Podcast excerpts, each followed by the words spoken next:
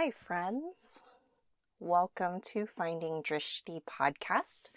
This is the finale for season five, and I thought I would just make this a little chit chat kind of podcast episode as we are wrapping up another season.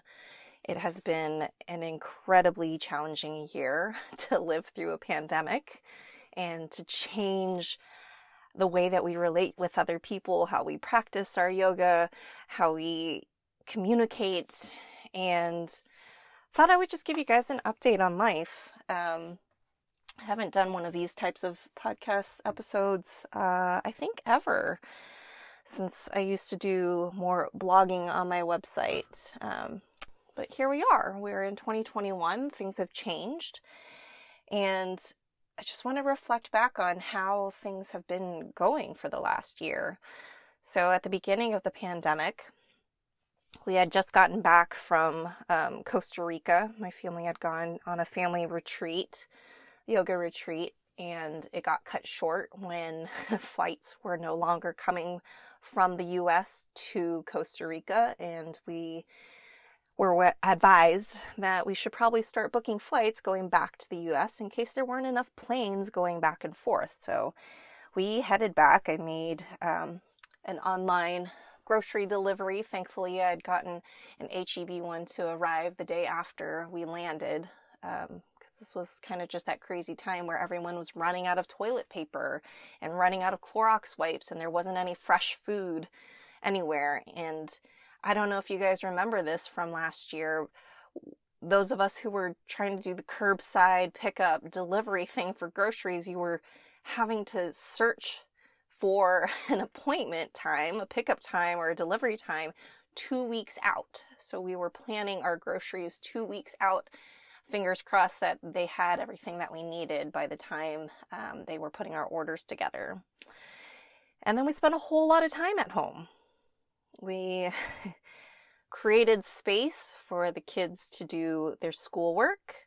Um, everybody had to get online, and thankfully, my kids we had the foresight to to get them some laptops. Nothing fancy, but we, they had gotten some basic laptops for Christmas right before the pandemic started, and so my kids were able to zoom in and get online and get some assignments done to finish out last school year.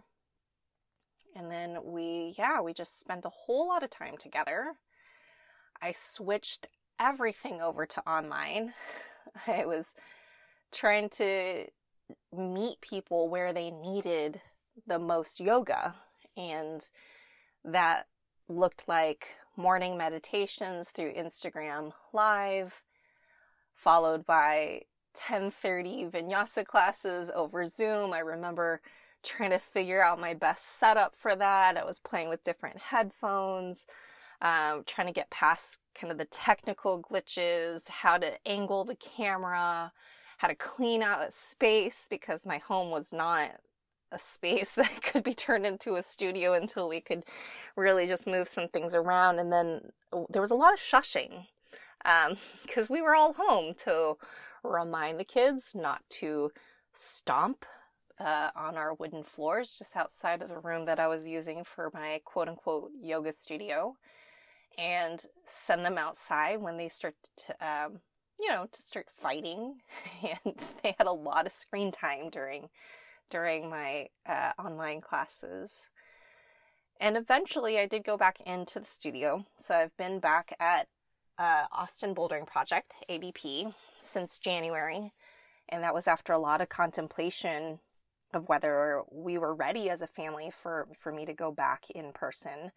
I looked very carefully at their COVID protocols and felt very comfortable with them. They've taken a very conservative approach, which aligned nicely with what my family was doing.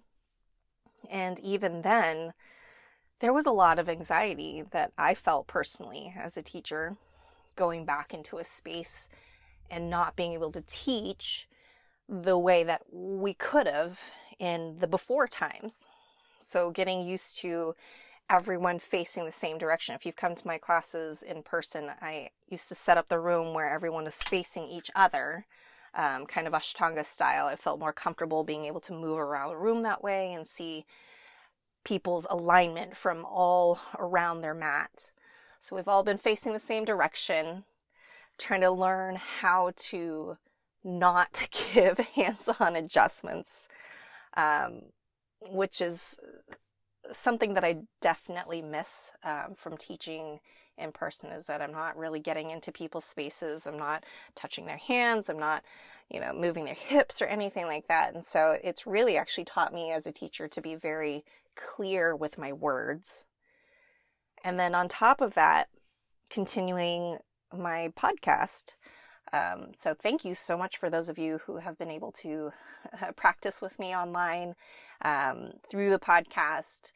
Uh, continue your home practice this way because um, it has it has changed my um, of course right now i'm not coming up with any words but it's changed how clear i need to be with my instruction knowing that it's not the same as when i'm in class with you and can show you where we're going instead i have to tell you exactly where i want a foot to be what you want to feel through your knees, through your hips, through your spine, through your shoulders, so that you can figure it out on your own without all the visual cues. So that's been a really neat challenge that um, that I think has helped me grow as a yoga teacher. Also, uh, we went we, we meaning me, I went uh, into the YouTube space, which was something I was very resistant about because there's a million YouTube teachers out there, and I don't have a well lit, beautiful space the way more professionally uh, produced YouTube videos were looking.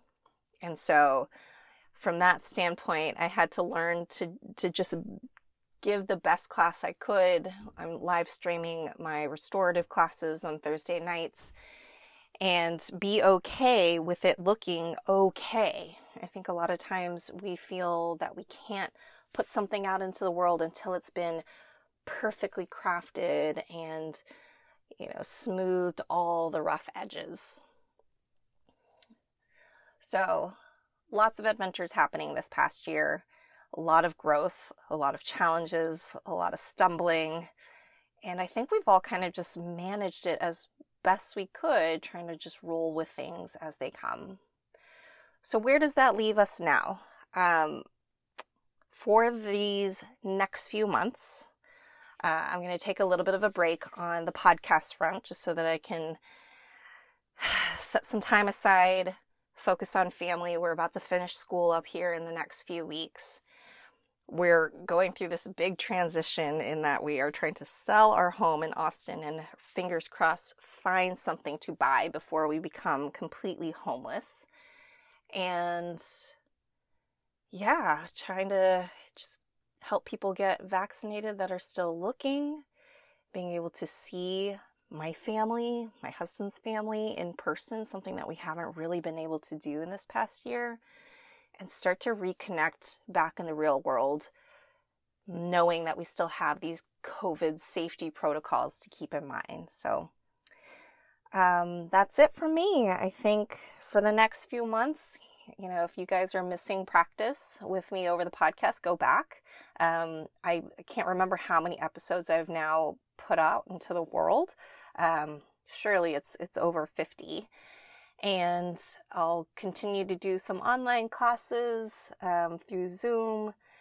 And then, yeah, if you're not already on my email list to know when I'm teaching, where, and how to find me, go to findingdrishti.com or shoot me an email, Terri, T E R R I, at findingdrishti.com. And I'll get you hooked up on my email list and we can continue to connect there.